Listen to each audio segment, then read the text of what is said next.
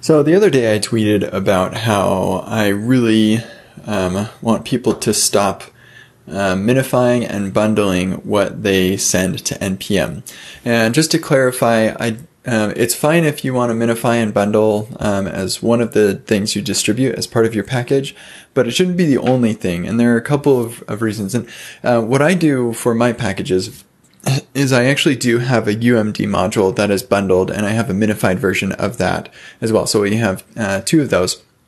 And then um, I've got an ESM version, which is like fake ESM uh, right now. Eventually, I'll, I'll, get around to making a native ESM uh, supported version.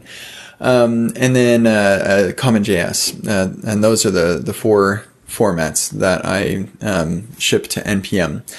So the reason that I really, really don't want people to exclusively ship minified code is uh, even with source maps, can it can be really uh, difficult to debug, um, and especially when we're talking about um, libraries that I'm interacting with. Well, even even transitive dependencies, I like to be able to stick a console log in there or to step through with a debugger and it's just really difficult to do that if you've minified your code. And in particular, what motivated me to tweet this in the first place was um, uh, I was working with a library that minified everything and it ended up minifying its implementation of an abort signal. And so the constructor name was incorrect.